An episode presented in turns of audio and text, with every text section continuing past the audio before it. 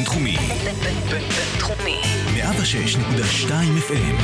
הרדיו הבינתחומי. הרדיו החינוכי של המרכז הבינתחומי. לקום ישראל.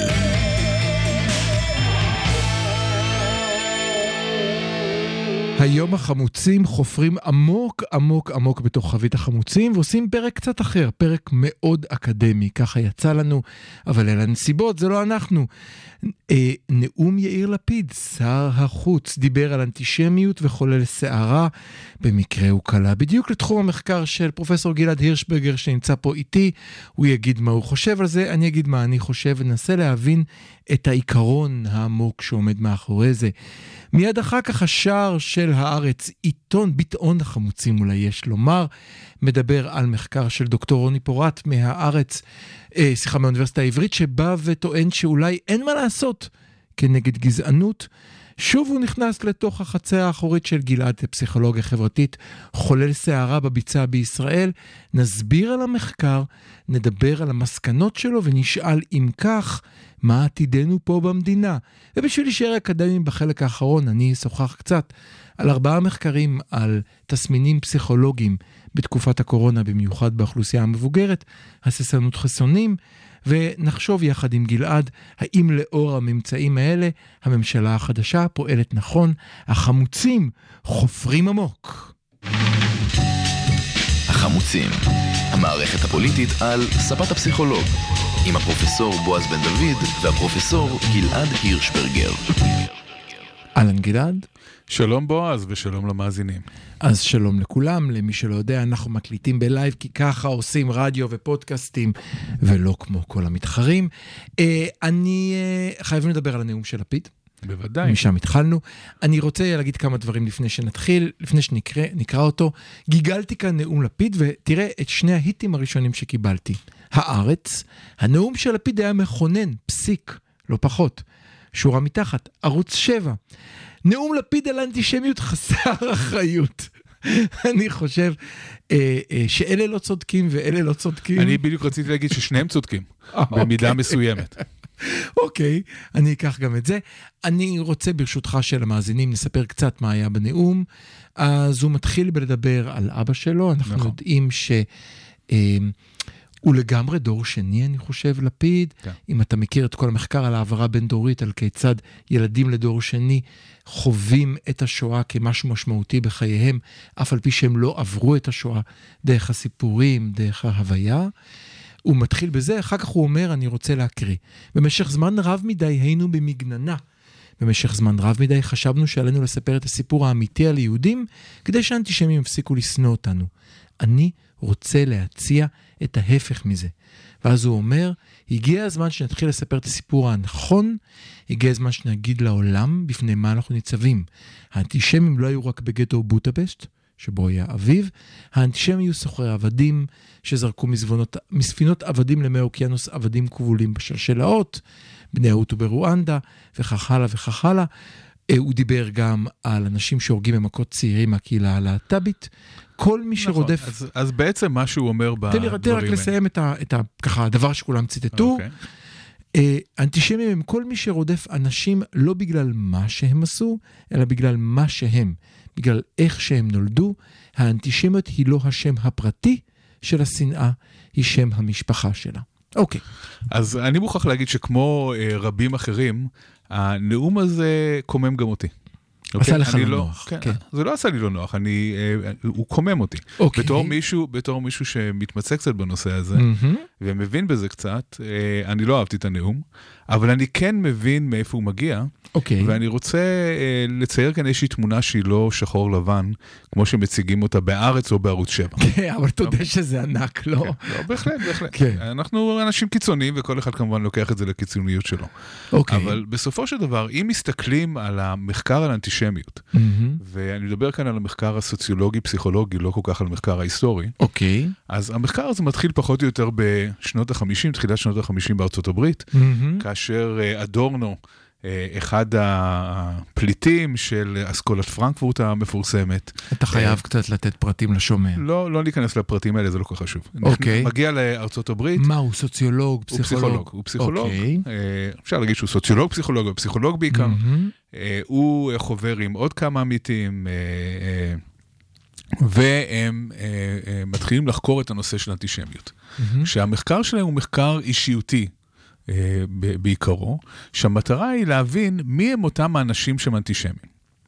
עכשיו, מה המחקר הזה מראה? שכל זה כמובן קורה כמה שנים אחרי השואה, זאת אומרת, כן, אנחנו הדי השואה מדברים ממש על לגמרי שנות, שם. ה- על שנות ה-50. אוקיי. אה, אחד החברים בקבוצה הזאת הוא אה, נביל סנפורד, שעל שמו יש פרס של האיגוד של הפסיכולוגיה הפוליטית, ומי שזכה השנה בפרס הוא חוקר אנטישמיות אה, ידוע, יהודי פולני בשם מיכל בילביץ', שקיבל בדיוק על הנושא הזה את, ה, את, את הפרס.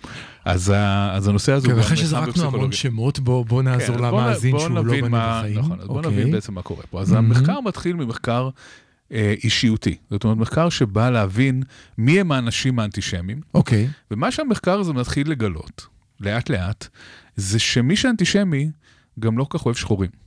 ומי שאנטישמי גם לא כל כך אוהב אה, הומוסקסואלים. ומי שאנטישמי לא כל כך אוהב מקסיקנים. אוקיי. ואז הם אה, אומרים, אוקיי, בעצם המדד הזה שאנחנו אה, פיתחנו לאנטישמיות הוא לא מדד של אנטישמיות, הם אומרים זה מדד של אתנוצנטריות. כן, אז הם אומרים, מה ההבדל בין אנטיסנטיות לגזענות? תעזור לי. רגע, רגע. אוקיי. אתנוצנטריות זה מישהו שממוקד מאוד בקבוצה שלו, שחושב שהקבוצה שלו היא הטובה ביותר ושקבוצות אחרות פחות טובות אוקיי. וכולי. אבל אז המחקר הולך ומשתכלל, והם אומרים, זה לא סתם אתנוצנטריות. הפרופיל של האנטישמי, שהוא בעצם מהמם. גם גזען, מהמם. שהוא בעצם גם להטופוב, שהוא בעצם גם כל הדברים האחרים, אוקיי. הוא פרופיל של אדם שמה שמאפיין אותו זאת סמכותנות ימנית, right wing authoritarianism. וזה בעצם המדד האישיותי שנשארנו איתו עד היום, שמנבא הרבה מאוד דברים. אוקיי? אז... אפילו אבל- אני יודע מה אתה מדבר. כן. אוקיי, אבל בכל זאת אנחנו צריכים לפרש את זה. כן, אז בעצם סמכותנות אה, ימנית זה אנשים שמצד אחד אה, אוהבים סמכות, אוקיי. הם אה, סמכותנים בעצמם, אבל הם גם מתבטלים בפני סמכותם של אחרים. אה, זה סמכותנות ימנית, כי מאפיינת בעיקר אנשים עם עמדה פוליטית ימנית, אם כי היום יש מחקרים גם על סמכותנות שמאלנית, אבל לא ניכנס לסיפור הזה כרגע. לא נסבך, אוקיי. אבל מה, ש, מה שחשוב כאן זה שמדד... אני, אני אוהב שחשוב- סדר, משמעת, מאמין ל... נכון, היררכיה וכולי. מה שאנחנו כן יודעים, וכאן זה כן מתאים למה שלפיד אמר, מהמם. זה שאנשים שהם גבוהים במדד הזה, הם אנטישמים, הם שונאים שחורים, הם שונאים ערבים, הם שונאים, הם שונאים את כל מי שאפשר לשנוא אוקיי. מסיבות כאלה ואחרות. ובאמת אנחנו גם יודעים מהרבה מאוד מחקר, שיש קורלציה גבוהה בין אה, שנאה של קבוצה אחת לשנאה של קבוצה אחרת. אה, גם במחקרים שאני עשיתי בצרפת בשנים האחרונות, מהמם. אנחנו רואים שמי ששונא מוסלמים, שונא גם יהודים. לפעמים היהודים והמוסלמים מקווים שאם ישנאו את הצד השני יאהבו אותם, זה לא עובד ככה. כששונאים אותם, שונאים גם את אלה שהם שונאים. כן? אני, אני חייב כאן לעצור רגע את השטף שלך לדקה אחת, להגיד שני דברים. אחד, מה שהערת עכשיו כמובן עולה בימים אלה בעקבות הנאום של לפיד, זה אותם חברים טובים של בנו של יושב ראש האופוזיציה, לשעבר ראש ממשלה, שהוא תמך בהם בעיקר בגלל שהם שונאים את המוסלמים, אבל בסוף אתה רומז, אותן מפלגות ימניות עלולות גם אז לפנות לפיד אלינו. צודק בזה שכשאנשים שונאים אחרים, מהמם. הם לא הם מבחינים יותר מדי בין מי הם האחרים האלה, הם שונאים את כל האחרים. אז כאן הוא. צודק, אבל איפה הוא טועה? הוא טועה גם לא מעט. אוקיי. קודם כל, אנחנו צריכים להבין שהיום הגישה במחקר על אנטישמיות היא הרבה יותר קונטקסטואלית מאשר אישיותית. זאת אומרת, אנחנו פחות שואלים את השאלה מי הם האנטישמים, מהמם. או מי הם הגזענים, כמו Mhm. השאלה מה מעורר גזענות, או מה מעורר אנטישמיות. כלומר, ההנחה היא שהפוטנציאל לשנוא את האחר, הפוטנציאל הזה. טמון בכולנו, וזה גם מתקשר ל- לאייטם השני שלנו היום בתוכנית. אוקיי. אבל יש טריגרים מסוימים שיוציאו אותו מהכוח אל הפועל. זאת אומרת שכדי שאנשים אה, אה, יתנהגו בצורה גזענית, אוקיי. כדי, או בצורה אנטישמית, אוקיי. צריכים להיות איזה שהם טריגרים. וכאן גם, צריך, וכאן צריך להסתכל על המאפיינים הייחודיים של אנטישמיות לעומת שנאות אחרות, וישנם מאפיינים ייחודיים, וכאן לפיד טעה. זאת אומרת, אוקיי, רגע, לפיד טעה בזה שהוא- אתה אומר שגם הטריגרים שמעוררים את זה שונים בין אחד שונים לשני. לגמרי. מצוין. כן. כן. וכאן כאן לפיד טעה. לפיד טעה בזה שהוא, מצד אחד הוא אמר נכון, שיש קשר בין אנטישמיות לבין ההוטו והטוצי ובין אה, רואנדה ובין כל מיני מקומות. אחרים. יש, בהחלט, כן? אנחנו יודעים שמי ששונא, שונא.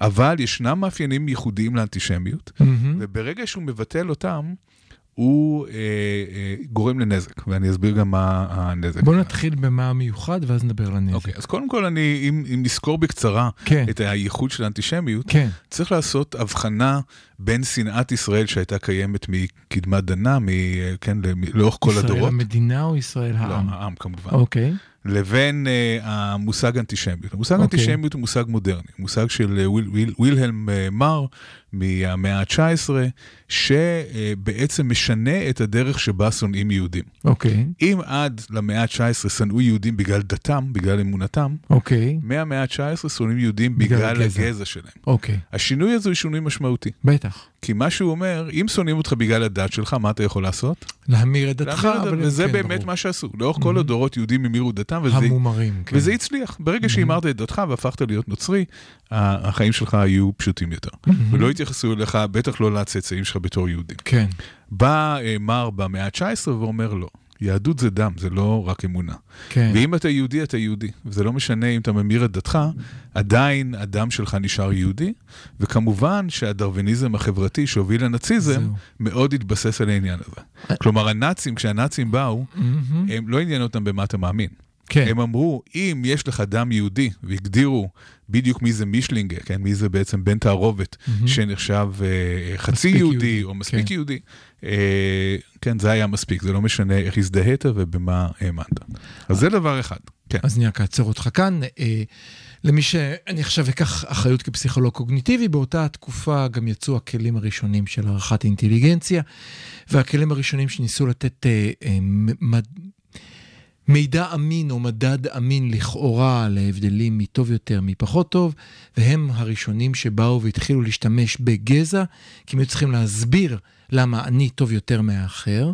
אז הדרך להסביר את זה כמובן לקחת את מדע הגזע, כמו שכלב שונה מחתול, כך אני שונה משחור מזה. אוקיי, וזה זה מתלבש על, ה, על החלק השני שהוא ייחודי לאנטישמיות. לך על זה. כל סוגי הגזענות למיניהם מתבססים על איזשהו סוג של דה-הומניזציה של האחר. זאת אומרת, האחר הוא לא אנושי כמוני. מהמם. אבל הדרך שבה האחר הוא לא אנושי כמוני היא שונה מקבוצה לקבוצה. אוקיי. כשמסתכלים על הדה-הומניזציה שעושים ועשו לשחורים, מהמם. היא אה, בעצם... אה, מת- פראיים. היא מתייחסת אליהם כאל פראים, כאל סוג של אה, כמו בהמות עבודה. כן, העבדות באה מתוך אה, נקודת מהמם. הנחה ששחורים, אפשר להתייחס אליהם כמו אל אה, בהמות, כן. לא, לא כמו אל בני אדם. כן. אצל יהודים זה לא היה, זה לא סוג השנאה שיש כלפי יהודים. מהמם. אצל יהודים השנאה היא שנאה שמתבססת בעיקר על איזושהי חשיבה קונספירטיבית. זאת אומרת, היהודים זוממים ביניהם כל מיני מזימות, אוקיי. הם שולטים באופן בלתי נראה בכל המערכות החשובות בעולם, בבנקים, בתקשורת וכולי. מהמם. כלומר, דווקא התפיסה של יהודים היא לא ככאלה שיכולתם הקוגניטיבית היא נמוכה יותר, אלא היא כל כך גבוהה שמצליחים להרים עלינו ולשלוט בנו למרות אה, ש... אה, ו- ו- ו- ואנחנו לא מצליחים אה, בעצם לזהות את זה.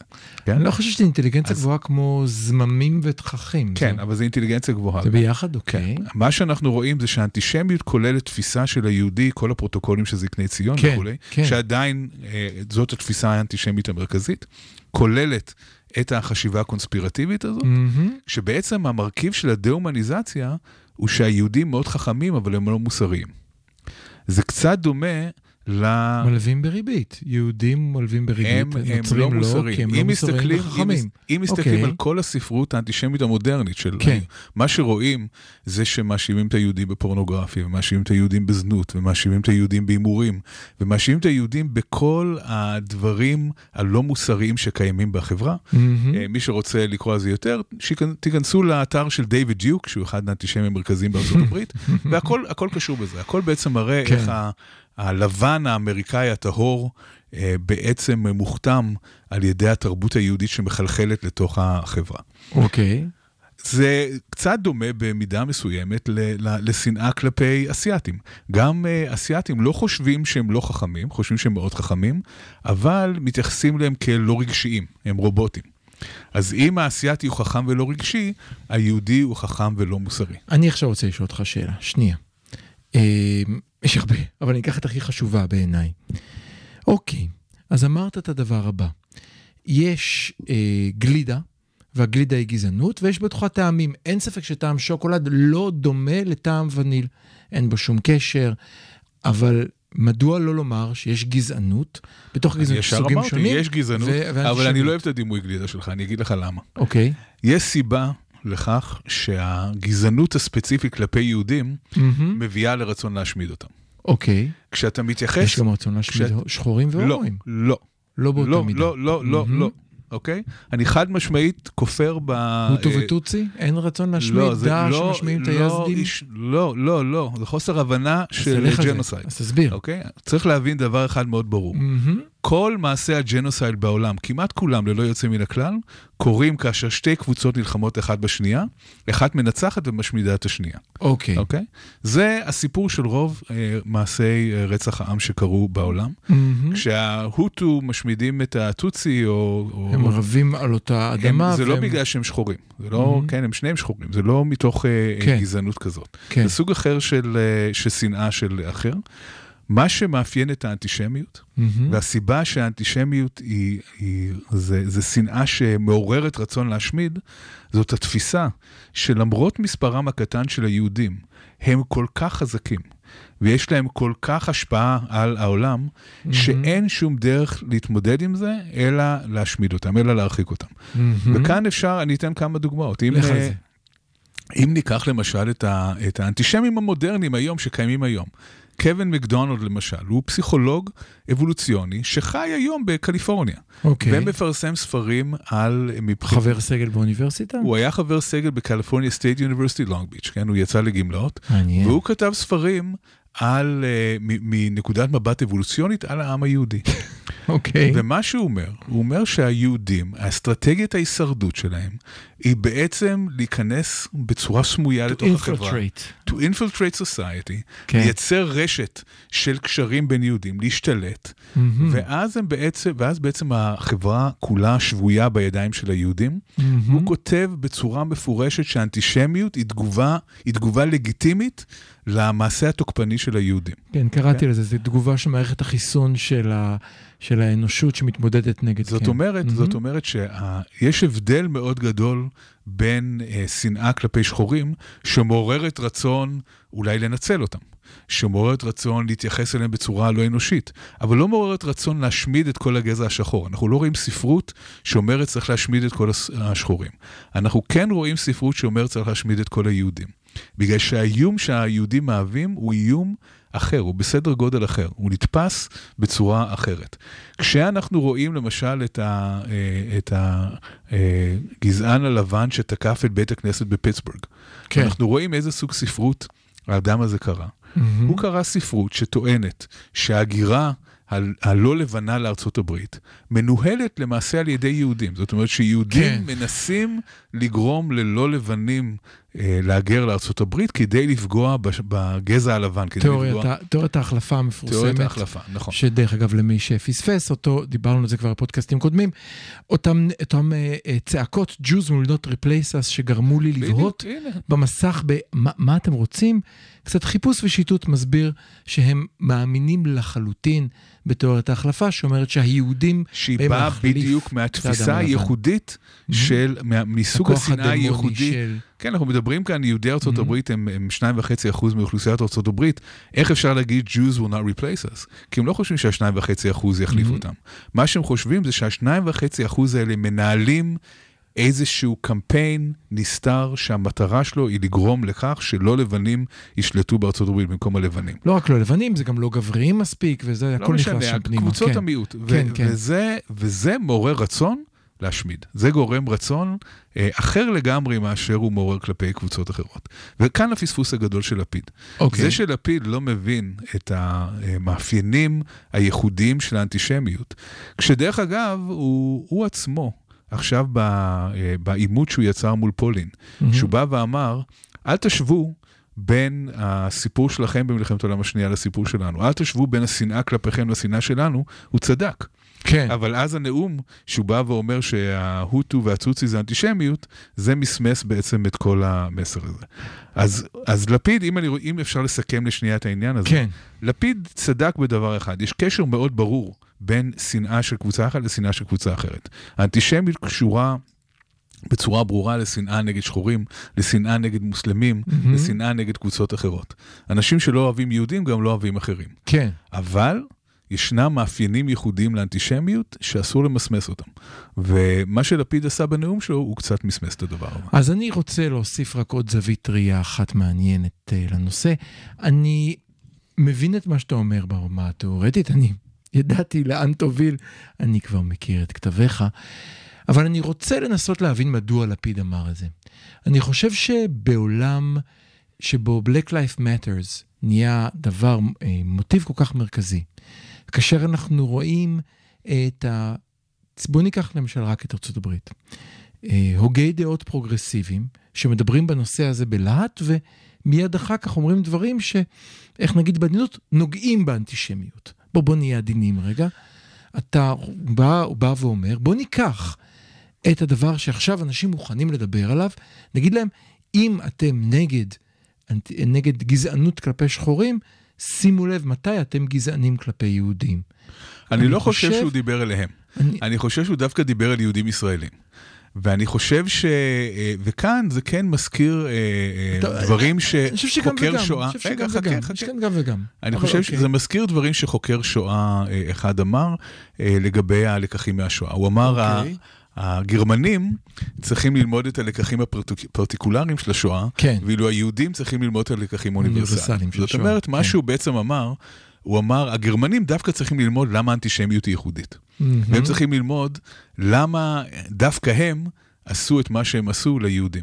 מהמם. אבל ליהודים אסור להתמ- להתמקד דווקא בעניין הזה, הם צריכים להבין מדוע הם, מכל העמים, אסור להם לחטוא בחטא הזה של אה, גזענות. ואני חושב שכשלפיד אמר את הדברים שלו, הוא לא דיבר אל אה, אה, אמריקאים פרוגרסיביים בארצות הברית שממילא לא מקשיבים לו, אלא דיבר אל יהודים ישראלים ואמר להם, תקשיבו, כשאנחנו שונאים, כשאנחנו בתור יהודים שונאים קבוצות אחרות, זה לא מאוד שונה מאנטישמיות, ובזה הוא צודק.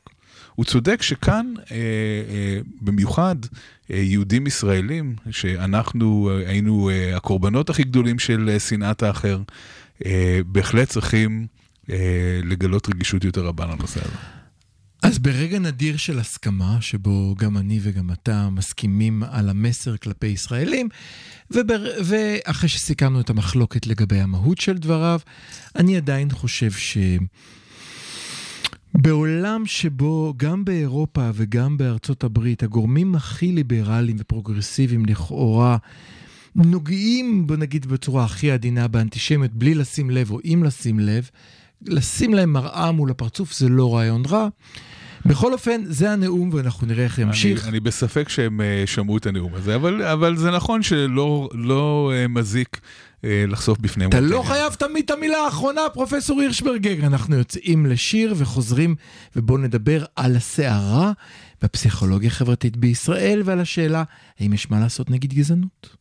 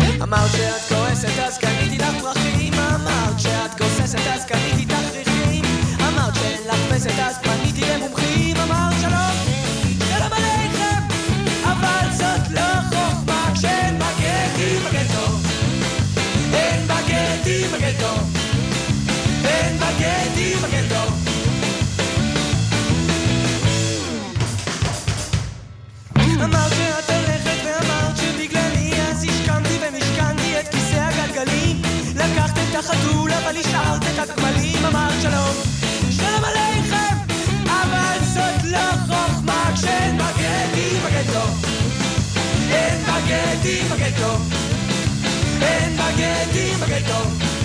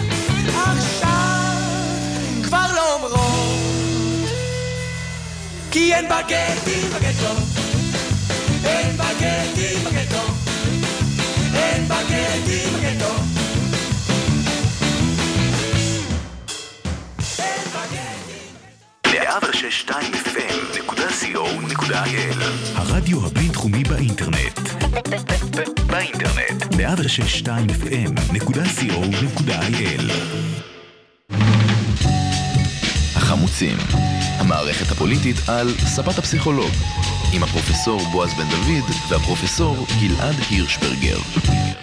אז שלום לכם, תודה שחזרתם אלינו לחלק השני של התוכנית, שבו נדבר על סערה בעולם הפסיכולוגיה החברתית בישראל, בעקבות כתבת השער של מוסף הארץ, ביטאון החמוצים, אני חושב יש לומר. אה, אני מזכיר לכם שאפשר לשמוע אותנו בלייב, 106.2 FM בימי ראשון בשעה 6, או לצרוך אותנו בכל אפליקציית פודקאסטים לבחירתכם. פשוט חמצו, חפשו. חמצו החמוצים, חפשו החמוצים, או בשמנו החדש החמוצים הישנים, יש לומר, אחרי שבנט הגדיר את החמוצים החדשים, אז אנחנו מהישנים. אוקיי, אה, בואו נגדיר למי שלא מנוי הארץ. אה, בשער מוסף הארץ, סקירת, אני מקריא את הכותרת, סקירת 400 נשואים מגלה, אי אפשר לאמן אנשים להיות פחות גזענים. מטה-אנליזה, ותכף נסביר מה זה, שבחנה את האפקטיביות של יוזמות לצמצום הגזענות, העלתה מסקנות עגומות. אין במאמצים האלה תועלת. אה, בסוף זה שיש ממצאים מעוררי תקווה, אני לא בטוח זה. מי שכתבה את זה זה דוקטור רוני פורט אה, מהאוניברסיטה העברית, שהייתה אצלנו כאן בבינתחומי. כן, הרבה מאוד שנים. הרבה מאוד שנים, ולמדנו אה, לאהוב ולהעריך אותה. הדבר חולל אה, מהומה בביצה הפסיכולוגיה החברתית. לפני שנדבר על המהומה, אולי נדבר קצת על המחקר שהיא מציגה, ונסביר אה, מה הוא אומר. אני אתן אה, לך אולי להתחיל, אני רק אומר ברשותך. שזה מבוסס על, אני אגיד כל הפרטים היפים, זה מבוסס על uh, מחקר שהתפרסם בז'ורנל מאוד מרשים, annual review of psychology, שנקרא Prejudice Reduction, Progress and Challenges, הוא השם המאוד ככה חסר פניות, uh, אם אפשר להוריד Prejudice, uh, יש התקדמויות ויש Challenging. יש לנו כאן את אליזבת לוי פולוק, רק ברשותך אני אקריא את כל השמות, רוני פורט, צ'לסי קלארק ודונלד גרין. כן. אוקיי, אז באמת אה, העניין הזה חולל סערה, אבל מה שמעניין זה שמאמר בנושא הזה קיבל תעודה כל כך גדולה בהארץ, בעיתון שהוא פופולרי, לא בעיתון אה, כן, מדעי. כן. אה, ו- וקודם כל אני שמח אה, על כך, אני שמח על זה ש- אה, שמאמר אה, מדעי שהתפרסם באמת בכתב עת מאוד אה, מכובד, אה, אה, סוכם על ידי רוני, אחת מהמחברות של המאמר המקורי, והונגש לציבור הישראלי הכללי, כי מאוד חשוב שהנושא הזה באמת יעורר דיון לא רק בפסיכולוגיה, הוא נושא שחורג הרבה מעבר לעניין הפסיכולוגי. אני מאוד ממליץ דרך אגב על הכתבה, באמת היא כתבה באופן שבו כן, באופן אין צורך ברור ללמוד ו- פסיכולוגיה בשביל נכון. להבין מה רוצים. והנושא הוא מאוד חשוב. עכשיו בואו אז בואו נתחיל קודם. כל מה זה מטה-אנליזה. בואו נתחיל נסביר. מהמאמר המקורי ונסביר בדיוק. מה הם עשו. בדיוק. המאמר המקורי הוא מאמר שבא לאחר אה, תקופה שיש עלייה במספר המחקרים שמנסים אה, בכל מיני שיטות שונות ומשונות לראות האם אפשר להפחית אה, גזענות של אנשים, את העמדות השליליות כלפי קבוצות אחרות. מהמם. לקחו מעל 400 מאמרים מהסוג הזה, ועשו אה, ניתוח שנקרא מטה-אנליזה, בלי להיכנס לכל הפרטים הטכניים, הרעיון הוא בעצם אה, לנתח את כל הנתונים של המאמרים האלה יחד, כדי לראות האם מתקבל אפקט.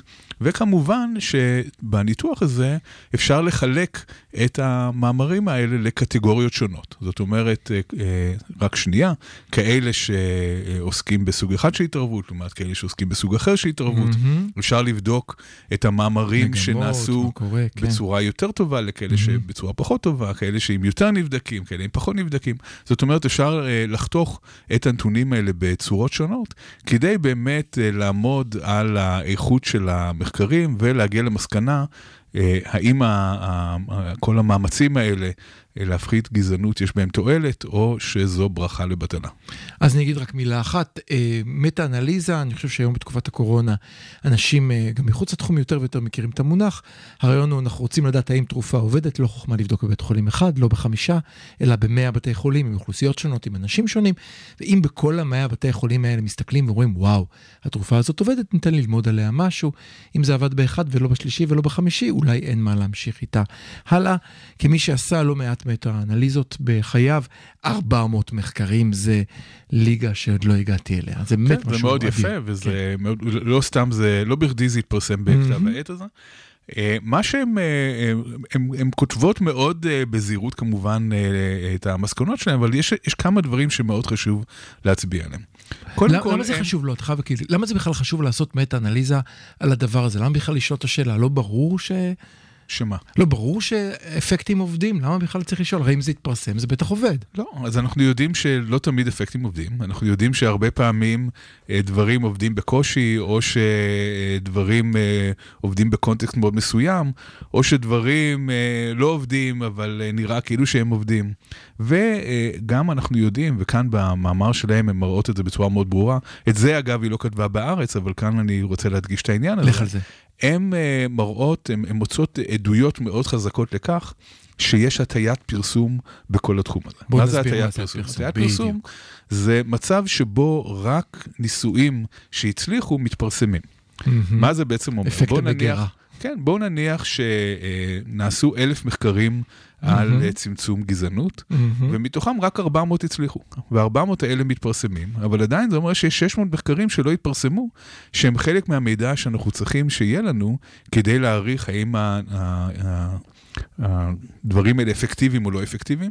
ברגע שאין לנו את ה-600 האלה, כן. יכול להידמות לנו כאילו כן. שהעניין אפקטיבי, כשלמעשה רוב המחקרים מראים שהם לא אפקטיביים. אני רוצה רק להגיד מילה אחת כאן, יש היום כלים סטטיסטיים אה, די קלים לעבודה, שממש מראים לך, כשעשיתי את זה זה מדהים, אומרים לך, אם באמת העולם מתפלג נורמלי, אז פה, אתה רואה בצד שמאל, כאן אמורים להיות החמישה מחקרים שאף אחד לא פרסם, או החמש מאות, זה ממש מרשים לראות, כשאתה מסתכל אתה אומר, וואו, אני מבין מה קרה כאן. אני מוכרח להגיד שיש כאן גם בעיה שהיא לאו דווקא בעיה של... אה, הצדקת עצמך או הצדקת התיאוריה. שנינו יודעים שאם יש לך מחקר מאוד מעניין שלא הצליח, אם תשלח אותו לז'ורנל וכתבת חודש, חודשיים ודחית ופרסמו וזה, אה, מה שתקבל בסוף זה לא כזה פרסום, כמו אם הצלחת בלתת למישהו לשתות כוס מים קרה ופתאום הוא נהיה אוהב ישראל. כן, אז מה שבעצם אה, בועז אומר כאן, זה שז'ורנלים לא אוהבים לפרסם אה, דברים שלא יוצאים. למרות שזה חשוב, אם תבוא זה ותשלח... הכי חשוב, בסוף אני זה אדע לאן. לא לפנות. נכון, זאת אומרת, אם תראה שאתה עושה איזשהו טריק וגרמת לאנשים להיות לא גזענים, יש יותר סיכוי שהז'ורנל ירצה לפרסם את זה, מאשר אם תגיד, תראו, ניסיתי, אבל בעצם לא יצא פה כלום. אז, אז יש כאן בעיה של אה, בעיית המגירה, כמו שאמרת, כן, שכל הממצאים, הממצאים האלה נמצאים במגירה, ובעיה מאוד חמורה של הטיית פרסום. יתרה מזו, מה שהן מראות במאמר הזה, הן מראות שככל שהמחקר איכותי יותר, כן. ככה האפקט קרוב יותר לאפס. זאת אומרת שככל שהמחקר הזה נעשה בצורה טובה, עם מדגמים גדולים, אה, בכל הדרכים שאנחנו מכירים שצריכים לעשות מחקר אה, טוב, ככה האפקט שואף לאפס, ודווקא המחקרים הפחות טובים הם אלה שמראים אפקטים חזקים. אה, אני, אני בדיוק מסתכל על הטבלה הזאת כאן כדי שתגיד, פתחתי אותה, זה נורא משעשע. אה, כמות הנבדקים היא כמות מאוד מאוד קטנה, יש אפקטים יפים והם מתפרסמים, ואתה רואה שברגע שמגיעים למספר נבדקים שנשמע לי סביר בפסיכולוגיה חברתית, 80 זה לא פסיכולוגיה קוגניטיבית, אנחנו לא מענים פה בן אדם לשש שעות, פתאום אין אפקט. כן, נכון? האפקטים נעלמים. מול פרצופים. עכשיו, כמובן שככל שהמדגם קטן יותר, כך כל נבדק חריג משפיע יותר על התוצאות. כן. זאת אומרת שאפשר אה, להדגים את זה בצורה פשוטה. אם תטילו מטבע אלף פעמים, תקבלו 50-50. כן? זאת אומרת, אין, אין אה, סיכוי שזה יחרוג הרבה מה-50-50. כן. אבל אם תטילו מטבע חמש פעמים, יכול לצאת לכם עץ בכל, ה... בכל ההטלות, בגלל ש... לחלוטין. כן, ברגע היד שהמספרים... החמה, אשליית היד החמה. נכון, ברגע שהמספרים קטנים, יש יכולות לצאת אה, תוצאות חריגות, וכאן אנחנו רואים שזה קורה. כן, אז, אז אה, קודם כל מבחינת מה שזה, מה שהמחקר הזה, מה שהמאמר הזה עשה בתחום שלנו, מהמם. של פסיכולוגיה חברתית, הוא מאוד חשוב, כי הוא אה, בעצם אה, הטיל אלומה של אור על סוג המחקר הזה, ובא ואמר, תקשיבו, כל המחקרים האלה שבאים להפחית אה, גזענות, צריך לקחת אותם באיזשהו עירבון מוגבל ולהסתכל מחדש. הוא לא פסל אותם, אבל הוא אמר צריך לבחון אותם מחדש. אני ברשות... וכאן, וכאן רק לפני שאתה ממשיך, מהמם, כאן מהמם. אני, אני חושב שחשוב שהמאזינים שלנו יבינו על מה אנחנו מדברים בכלל.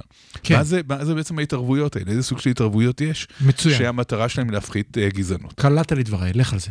יש uh, כמה סוגים שונים של התערבויות. מהמם. חלקן התערבויות קצת יותר משמעותיות, אוקיי. כמו מפגש, זאת אומרת מגע אמיתי עם אדם מהקבוצה השנייה, לפעמים המגע הזה אה, מתרחש במשך אה, דקות, לפעמים שעות, לפעמים קצת יותר, אבל מדובר באיזשהו מגע אמיתי. לפעמים זה עם ולפעמים- אבטאר, זה הדברים החדשים שרצים עכשיו. ולפעמים מדובר בדברים שהם ממש, אה, מה- דברים שהם קראו להם light touch approaches.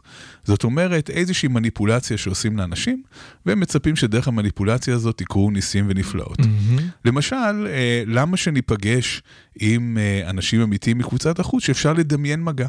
אפשר לדמיין, תדמיין, תעצום עיניים ותדמיין עכשיו אני שאתה. נפגש עם, אה, אה, אה, לא יודע, עם, עם אה, ערבים או כן. עם אה, הנה, אני רואה אותו- שחורים. אני או- רואה כן. אותו מולי, כן. תדמיין, כן. אני ת- אני עכשיו, אני לגמרי בזה. עכשיו, אתה מרגיש הרבה פחות גזען משהיית לפני שתי שניות? ברור. כן. אני גם גם אגיד את זה, תכף בשאלון. עוד, עוד אה, משהו שמאוד אה, פופולרי בתחום הזה, זה כל מיני דרכים אה, לווסת רגשות או לשנות קוגניציות.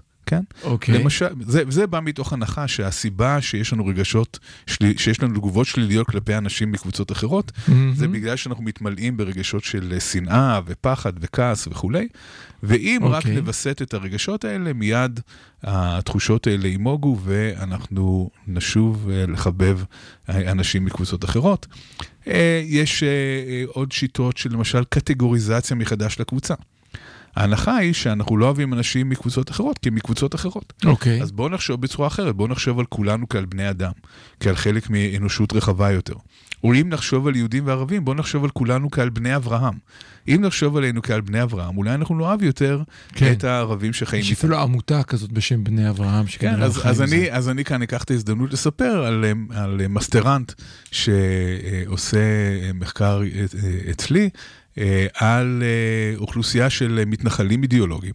מהמם. והוא עושה להם בדיוק את זה, הוא אומר, בואו, ננס, בואו תראו כמה שהמוסלמים בעצם אה, דומים לנו, לעומת בואו תראו כמה שאנחנו ייחודיים ושונים מהמוסלמים. לך על זה. ומה שהוא מוצא זה את ההפך ממה שהתיאוריות האלה אומרות. זאת אומרת, הוא מראה שכאשר אומרים המוסלמים נורא דומים לנו, לפחות הקבוצה הזאת של המתנחלים האידיאולוגיים שונאים אותם יותר. הם, כן. הם מגיבים אליהם בצורה שלילית יותר.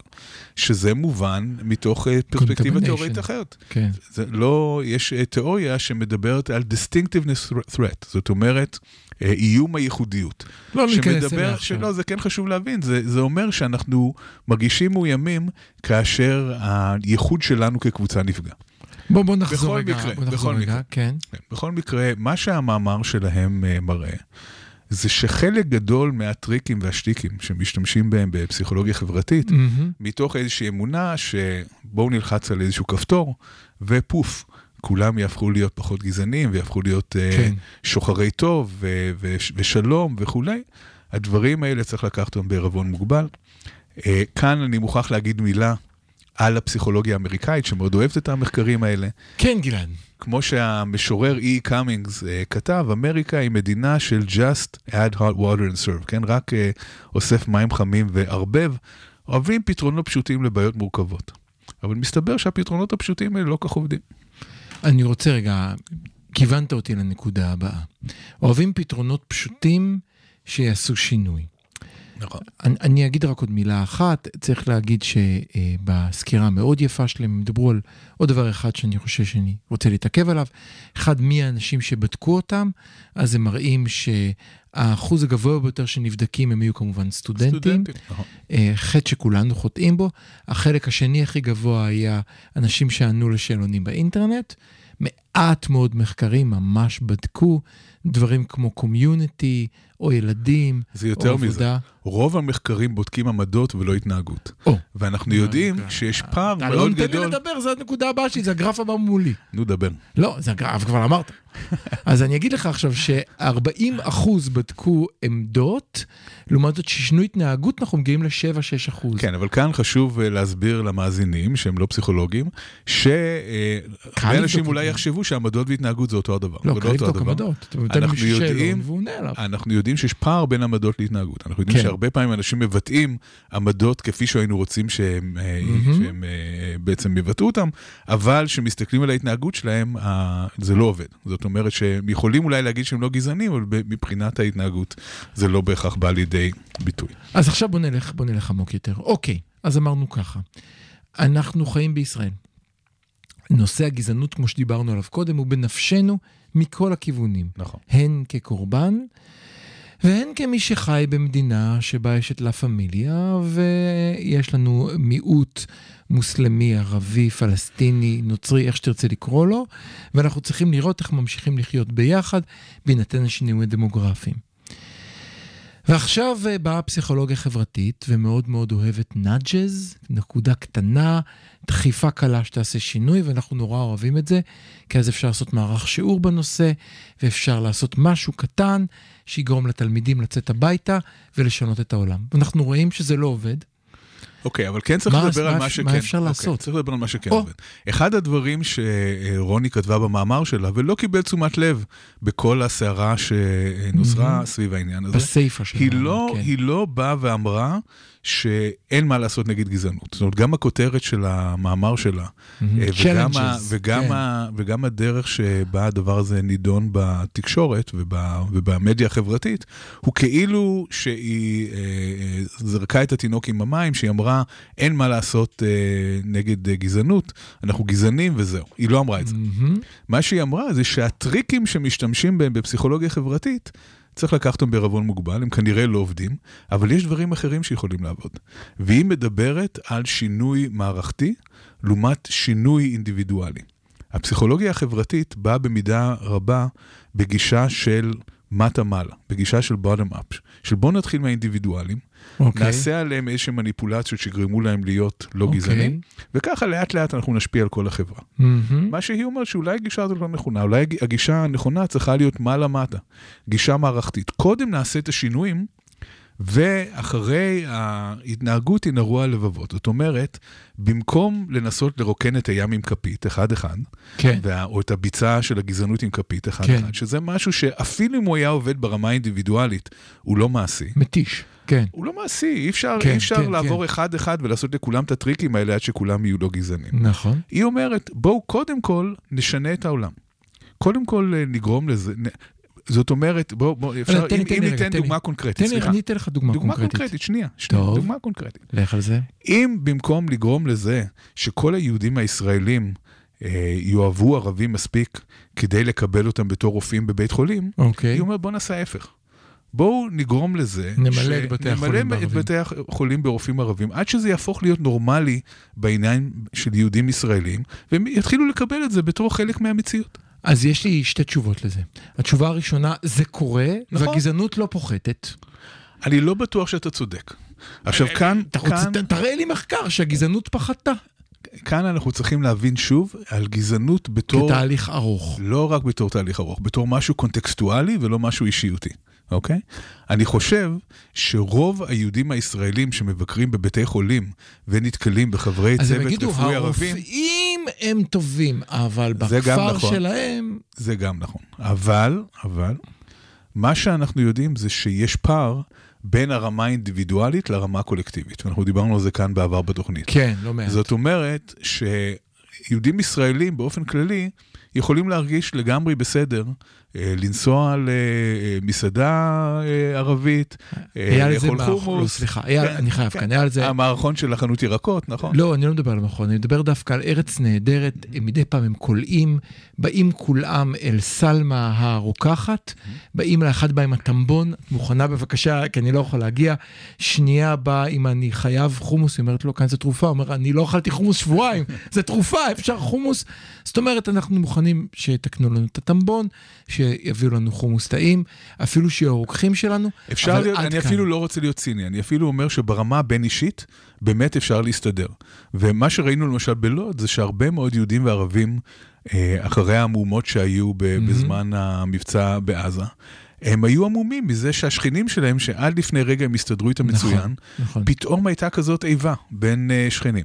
כי הרמה בשני הבין-אישית הצדדים, נכון. והבין-קבוצתית הם מישורים אחרים. ברמה הבין-אישית אפשר להסתדר מצוין, Mhm. אבל כשדברים מגיעים לנושאי הליבה של הסכסוך, גם אנשים שמסתדרים ברמה הבין-אישית יכולים למצוא את עצמם uh, במצב של עימות. טוב, אני חייב כאן לתת שתי דוגמאות היסטוריות ואתה תתמודד איתן כרצונך. הדוגמה, אה, הדוגמה היא כמובן שברגע שאתה משנה את החוק הרבה לפני שהחברה משתנה, ואתה מקווה שהחברה תשתנה עם החוק. הדוגמה בישראל היא כל החוקים בנושא של הטרדות מיניות ופגיעות מיניות ותקיפות מיניות. מי שקידמה אותם בזמנו הייתה אה, השרה זכרה לברכה שולה אלוני, שעשתה אז אה, באמת עבודה של... פסיקה פורצת, כאילו, סליחה, של חוקים פורצי דרך הרבה לפני שהחברה הגיעה לשם, מתוך אמונה שאם זה מה שיעשו בתי המשפט, החברה לאט לאט תגיע לשם, בכך, לא יודע אם זה מה שהיא עשתה הצליחה, אבל בהחלט החברה הגיעה לאותם מקומות שרצתה. הדוגמה השנייה, אני חושב עליה בתחומים שאולי קרובים אליך יותר, שזה ארצות הברית. דיסגרגיישן, ברגע שאומרים, הבית בית ספר לא יכול להיות מופרד יותר, השכונה לא יכולה להיות מופרדת יותר, אתה מייצר בשטח שינוי, ואז טראמפ מנצח את הבחירות. אה, אתה ציני, אבל אם מסתכלים באמת על ההיסטוריה של חקיקה בנושאי אה, גזע בארצות הברית, אפשר לראות איך החקיקה השפיעה הרבה יותר מכל הטריקים של הפסיכולוגיה החברתית. כן. זאת אומרת, אם בפלסי versus פרגוסון המפורסם, המשפט המפורסם שאמר separate but equal, Mm. שאמר אוקיי, לבנים ושחורים צריכים להיות uh, שווים, אבל להיות uh, מופרדים, זה יצר איזשהו הלך רוח, איזושהי דינמיקה ששמרה על הגזענות, ששימרה את הגזענות בארצות הברית. לגמרי. ואחר כך בבראון versus uh, Board of Education בשנות ה-50, שביטלו את ה-separate but equal, ובעצם uh, אמרו לא יכול להיות מצב שבו תהיה הפרדה ויהיה שוויון, זה שינה לחלוטין את פני החברה. הוא שינה לחלוטין את פני החברה. ברגע שהפסיקו אה, שירותים נפרדים ובתי קפה נפרדים ומקומות נפרדים באוטובוסים ובתי ספר נפרדים, זה שינה את החברה. האם זה גרם לזה שהגזענות נעלמה? לא. אבל אנחנו נמצאים במקום אחר לגמרי משהחברה הזאת הייתה לפני 70 שנה. כן, אין ספק הברית זו דוגמה מעניינת, כאשר יש לך את אובמה ואז טראמפ, זה בדיוק מראה לך אולי את שני הקצוות, מצד אחד לקחת עבד שהוא שליש אדם ולהפוך אותו לנשיא, מצד שני לקחת את טראמפ ולהגיד בחזרה נה נה נה, אז יש כאן כמובן, וזה מתקשר התקדמות. בדיוק למאמר של רוני, זאת אומרת, מהמם. מה שרוני בעצם אומרת שגזענות זו מחלה מאוד קשה. ואין אה, שום אה, טריק פשוט שיכול אה, למגר אותם ויכול אה, אה, אה, להבריא את החברה ממנה. נדרשים אה, בעצם שינויים מאוד מאוד עמוקים בחברה. והשינויים האלה הם לא פשוטים, כן? אחרי באמת אובמה יבוא טראמפ הרבה פעמים. אז אנחנו נסכם את הקטע בלהגיד קודם כל שאפו לדוקטור אני פורט על המחקר המאוד מדהים. המאוד אמיץ, כי, כי בעצם אה, בזה שהיא פרסמה את המאמר הזה, היא נכנסה לעימות עם לא מעט ארגונים שכן משתמשים בטריקים האלה ומקווים כך לשנות את העולם. אה, אני גם אומר שדבר נוסף שהיא דיברה עליו, באמת הצורך להיות evidence base מאוד מאוד מסודר למה אתה עושה, ואולי האמירה הנחרצת, אני אחזור למה שאמרת, היא שאין פתרונות קלים, ואם אנחנו רוצים שמשהו יקרה, לא מספיק אה, לשים אינסטנט ומים ולקוות לטוב ולערבב עם הכפית, אולי צריך לפעמים לעשות משהו הרבה יותר משמעותי. אנחנו עוברים לשיר, מאחר ולא תשמעו אותו בפודקאסט, אני חייב להגיד לכם, אלה המילים של שייגץ. מלפני 20 שנה. העולם הזה מסריח מניו יורק ועד רפיח. איפה שלא תסתובב, תמיד תמצא לך אויב. אם שחורים או לבנים, נמות כולנו. גזענים. כבר חוזרים.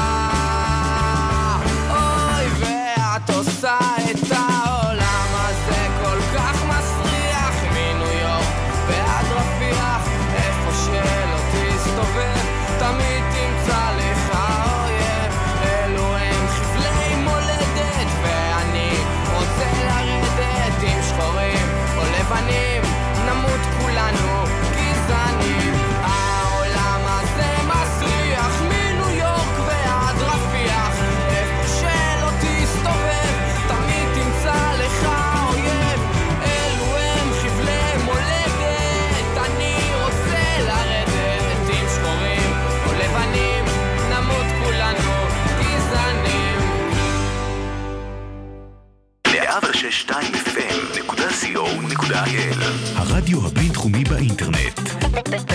באינטרנט 106.2 FM.co.il סליחה, הייתה לנו פה תקלה קטנה, אז אנחנו החמוצים, אה, ואנחנו הגענו לחלק השלישי, תודה שחזרתם אלינו. אני אה, רוצה לדבר קצת אה, על הקורונה. יש לי שש דקות, וואי, כל ההכנה שלי לא תיכנס, אנחנו נצטרך לדבר על זה שוב. אני אה, הייתי מעורב בשנה האחרונה בארבעה מחקרים שונים, שבהם ניסינו להעריך קצת כיצד הקורונה השפיעה על ישראלים ומה קרה כאן. אה, הגענו למסקנות אה, שאני חושב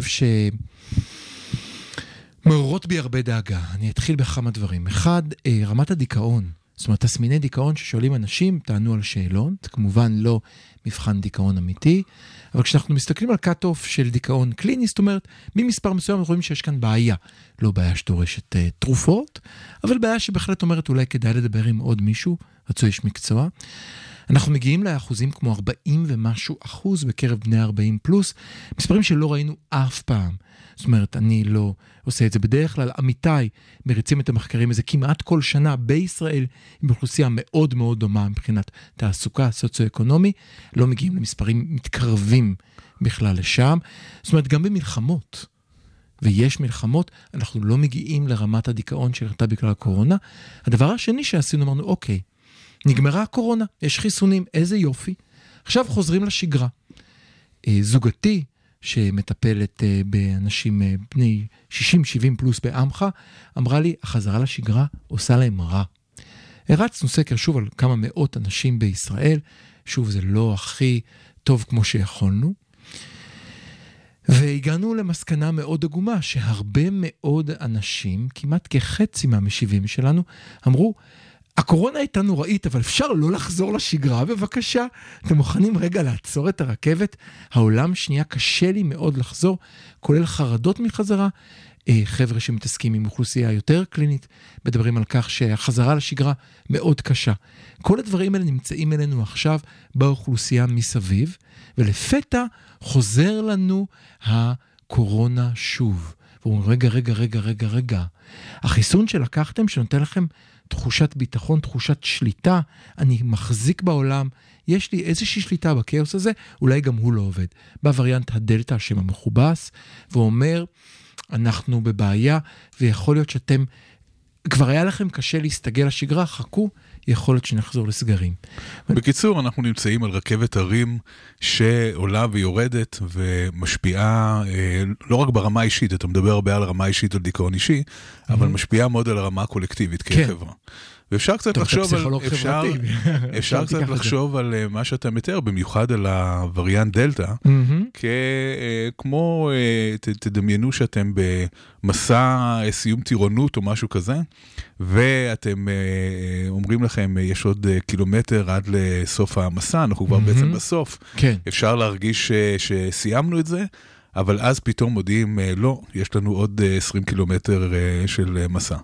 זאת אומרת ש- שכבר האוכלוסייה מרגישה שזהו, אפשר להוריד מסכות, כן. אפשר לחזור לשגרה, אפשר להפסיק לחשוש. אפשר להפסיק לחשוש. כן, ברגע ש... וברגע שלא רק שחוזר וריאנט, אלא גם נותנים לנו להבין שהחיסונים לא עובדים כמו שרצינו שהם יעבדו. הם קצת פחות יעילים מול הווריאנט דלתא. כאן אה, אנחנו אה, בעצם אה, נכנסים למצב הזה של חרדה גוברת של האוכלוסייה. שלא יכולה לסמוך יותר על העניין הזה. אז כאן אני רוצה להכניס אה, חידוש תיאורטי שעשו עמיתי ואני. שאלנו אנשים על הססנות חיסונים. שאלנו בעצם אנשים, מה אתה חושב על חיסונים עובדים, לא עובדים? זה בתקופה שרק החיסונים התחילו בישראל, היינו רשמי המקדימים את העולם. ראינו דבר מאוד מעניין, גם אנשים שלקחו את החיסון, מי שאמר אני לא בטוח שהחיסון עובד, או אני חושש שהחיסון יגרום לי נזק, לא משנה, סוג של סיסונות חיסונים, זה היה קשור מאוד לתסמינים של דיכאון, חרדה, בכלל התייחסות אל כל העולם כאל עולם אחר. אז בוא אני אקח את מה שאתה אומר לתוך עכשיו, העולם הפוליטי. בדיוק. אוקיי? Okay. אני בדיוק אה, בימים אלה כותב אה, מאמר עם עמיתי. על הקשר בין אידיאולוגיה פוליטית, אה, התנהגות קורונה ועמדות כלפי קורונה, ואמון במדע. לך על זה. ומה שאנחנו מוצאים זה קודם כל אפקט מאוד ייחודי אמריקאי. אנחנו רואים mm-hmm. שאמריקאים שמרנים, זאת אומרת אמריקאים שהם רפובליקנים, כן. לא מאמינים במדע, כן. והם פחות uh, תומכים בריחוק חברתי ופחות uh, שומרים על הכללים, ויותר חולים וכולי וכולי. Mm-hmm. Uh, מוצאים אפקטים די דומים במקומות אחרים בעולם, אבל חלשים יותר.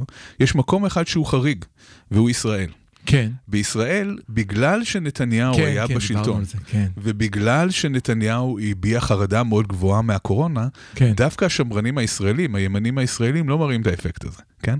הם כן אה, אה יותר, הם, הם כן מאמינים פחות במדע.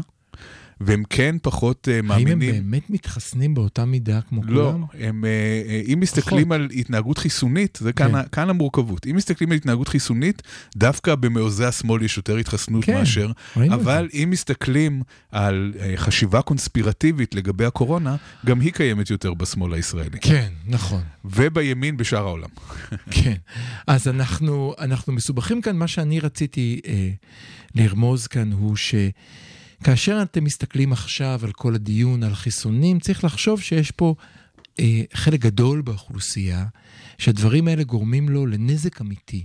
זאת אומרת, אם אנחנו רוצים לגרום לאוכלוסייה להתחסן, ורוצים לגרום לאוכלוסייה מצד אחד לצאת, לצרוך, לקנות, לעבוד, מצד שני להיות זהירים, אנחנו צריכים להבין שיש פה באמת כל, כל מחקר כזה שעשינו, חבית נפץ יש אדירה כאן, יש כאן ייאוש, יש כאן תחושה של ייאוש. כי אם יש וריאנט דלתא, אנחנו גם יודעים שאחריו יבוא למדה ואומגה ואפסילון וכל מיני וריאנטים אחרים, אה, וזה קצת מעורר ייאוש. זה גורם לנו להרגיש שהקורונה הזאת לא עוזבת אותנו. אז אני אסיים במשפט אחד, אה, אני, מי שמכיר יודע שאני מתעסק הרבה במחקר של זקנה. והמצב באוכלוסייה הזאת הוא מצב שבעיניי דורש את ההתייחסות הגדולה ביותר שלנו כחברה. זאת האוכלוסייה שמשלמת את המחיר המשמעותי ביותר מהקורונה.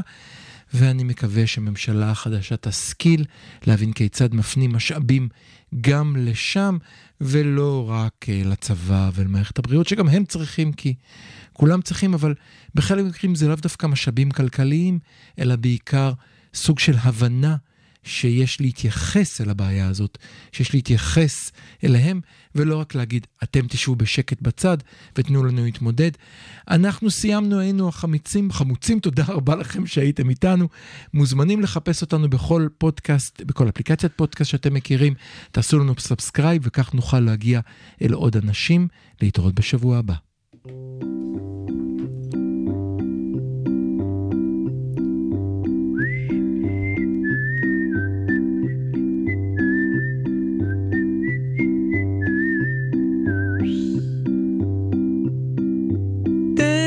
סחרחורת, ולבן עושה לי רע, ורגל תרנגולת מעוררת בבחילה. אני נמנע מלכל דברים שיש בהם מן הנזק, וזה כולל